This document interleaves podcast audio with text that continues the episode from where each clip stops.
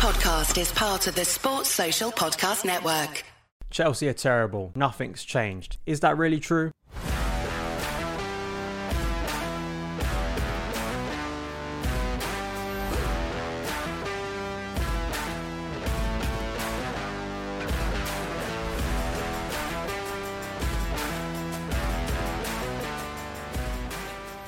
Hello guys, what is going on? Daniel Childs back here again for another show. Hope you're doing well during the first week of this international break. The international break always feels worse after a defeat. It always feels longer as well.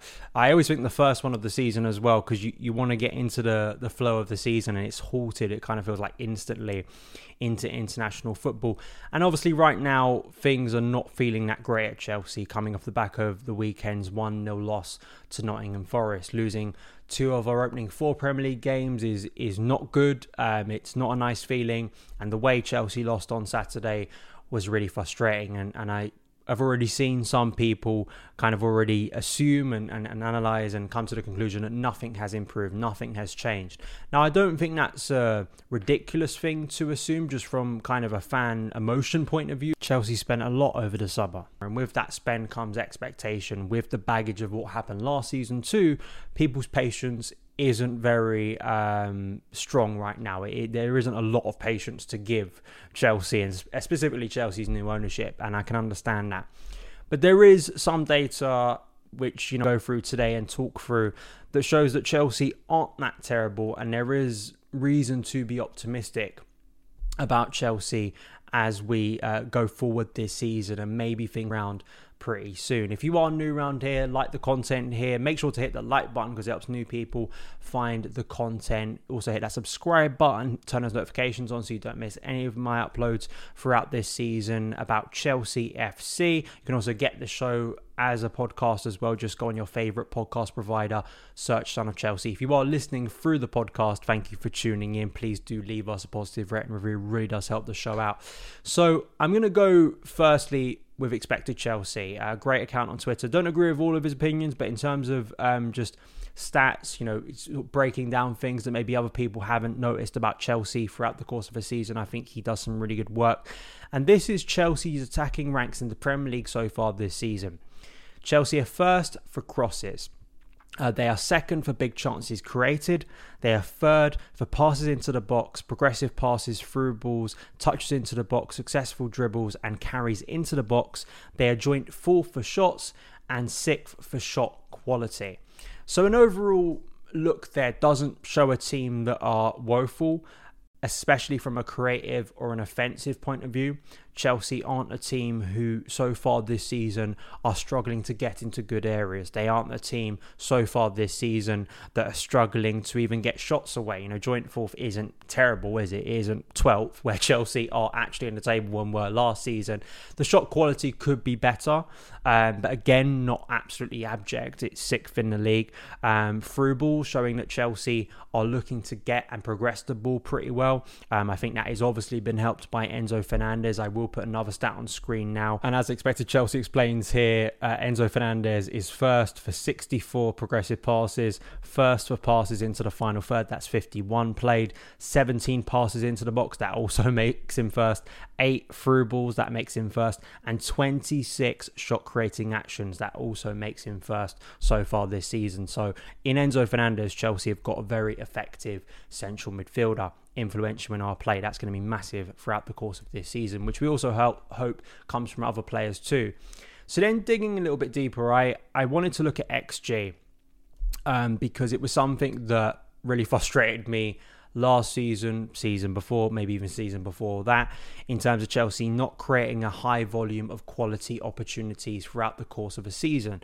Um, and, you know, as much as Chelsea fans, I think rightly, because you can make a, a reel of Chelsea strikers and Chelsea attackers missing some very presentable opportunities, the latest being Nicolas Jackson. Um, Chelsea have had a real problem of creating high volume, high quality chances regularly, meaning that when we get one of those chances, they mean so much throughout the course of a game compared to Arsenal, Man City, Liverpool in recent years, who, you know, give their, I think, attackers a wider margin for error um, because, you know, they are creating those chances on a regular basis. I think with what I've seen of the XG so far, some of it has, you know, Chelsea have had a penalty against West Ham. They've also had two penalties against them against West Ham in that game. Um, so let's go through because I just want to explain. Um, and I, I think I've got to give credit to I think it's Dave Jones on Sky. He mentioned this now when they're breaking down XG is that XG can massively weight your XG score from a game because the the chances of you scoring from a penalty obviously are very high. Uh, so you have to take that into account when in a game where you have been given a penalty, or subsequently if you're looking defensively where you've conceded a penalty too. So Chelsea versus Liverpool, uh, Chelsea slightly better than Liverpool here, 1.93 uh, to 1.30. That's not that surprising. Chelsea were deemed to be pretty good on that day, maybe should have won that game.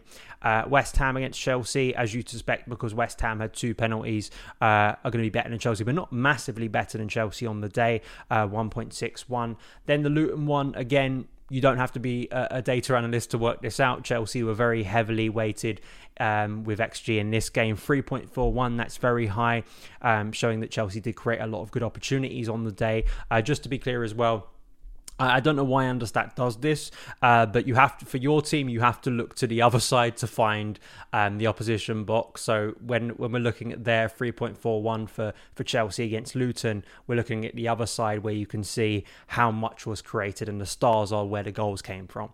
Um, so Chelsea there very well, very inside the box. Raheem Sterling, Nicolas Jackson creating a lot of opportunities on that day, and Chelsea doing really well um, creatively against.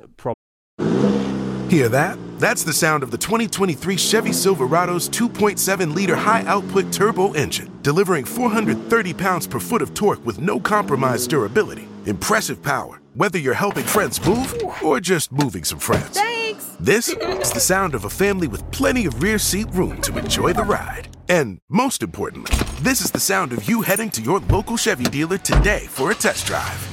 Find your Silverado and find new roads. Chevrolet. Probably the weaker side in the Premier League, you would expect that. It's not an, a sensational output, but it's good to see that Chelsea creatively dominated that game and won the game comfortably in the end.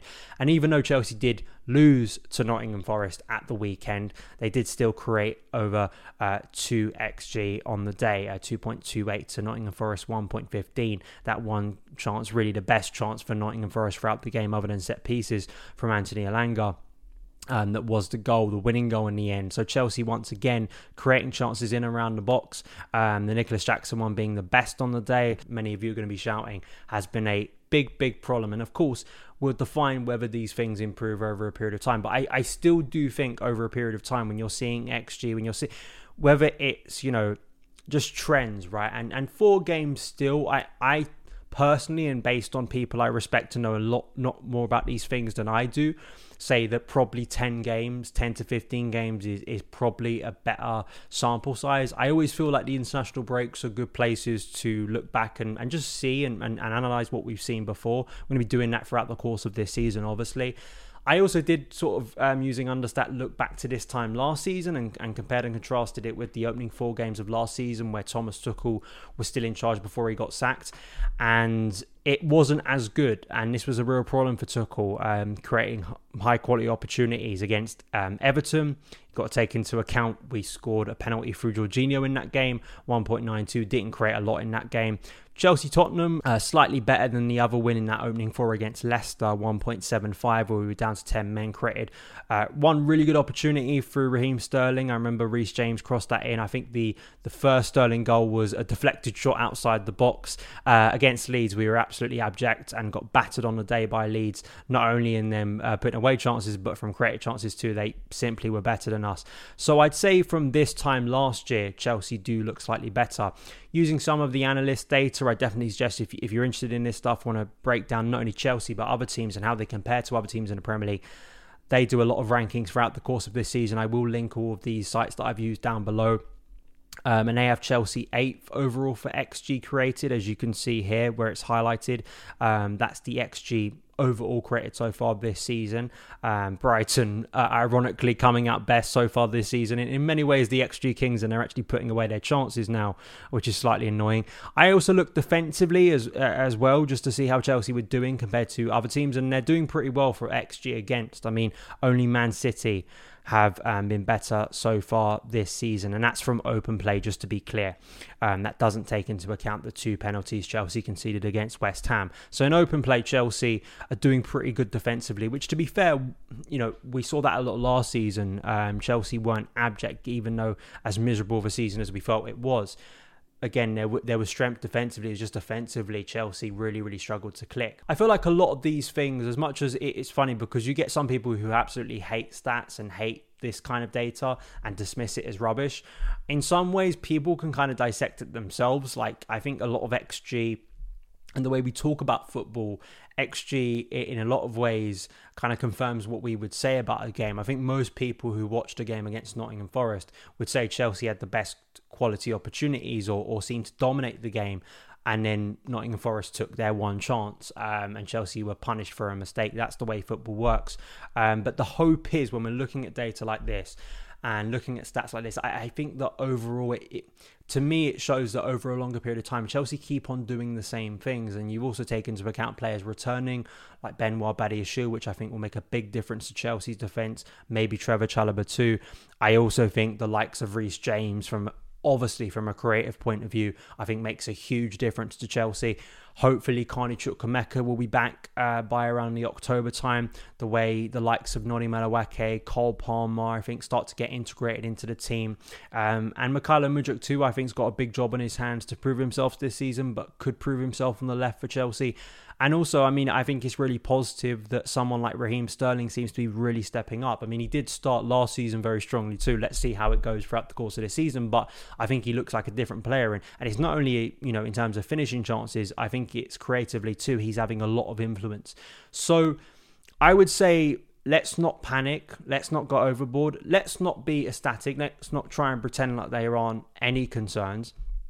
But as I've seen from, I think the analyst also wrote about this um, in kind of reflecting on the game so far, the amount of players we've turned over this summer to expect it to all click in week four with a group of young players. We spoke about experience in my last show. I think was always going to be unrealistic. Um, Pochettino knows that he needs to get results and he knows that there needs to be improvement. Um, and I'm sure the players know that as well. But I generally leaning aside that from what I've seen with my own eyes and also backed up by this, I feel optimistic it will be a better season. But I absolutely understand the frustration that Chelsea fans have at the moment because it does feel like deja vu. It can feel a little bit like Groundhog Day. And kind of with all this expenditure, has it been wasted again on players who aren't going to provide the results right now? Um, and will Chelsea actually have patience, not only from the stands, but also in the boardroom? I think that's going to be the big question this season because it does feel a bit like the 1920 season. And the thing that the 1920 season, from a kind of a patience point of view, had in, in its favour, not only a legend in the dugout, but it also had a transfer ban. Uh, Chelsea didn't have a transfer ban, and they weren't exactly um, penny pinching, were they? And, and this ownership hasn't done that, so the pressure comes with that spend too. Those are my thoughts. Let me know yours in the comments below. Are you optimistic? Do these numbers, do, do these stats kind of give you hope that things will turn in a new, a new direction?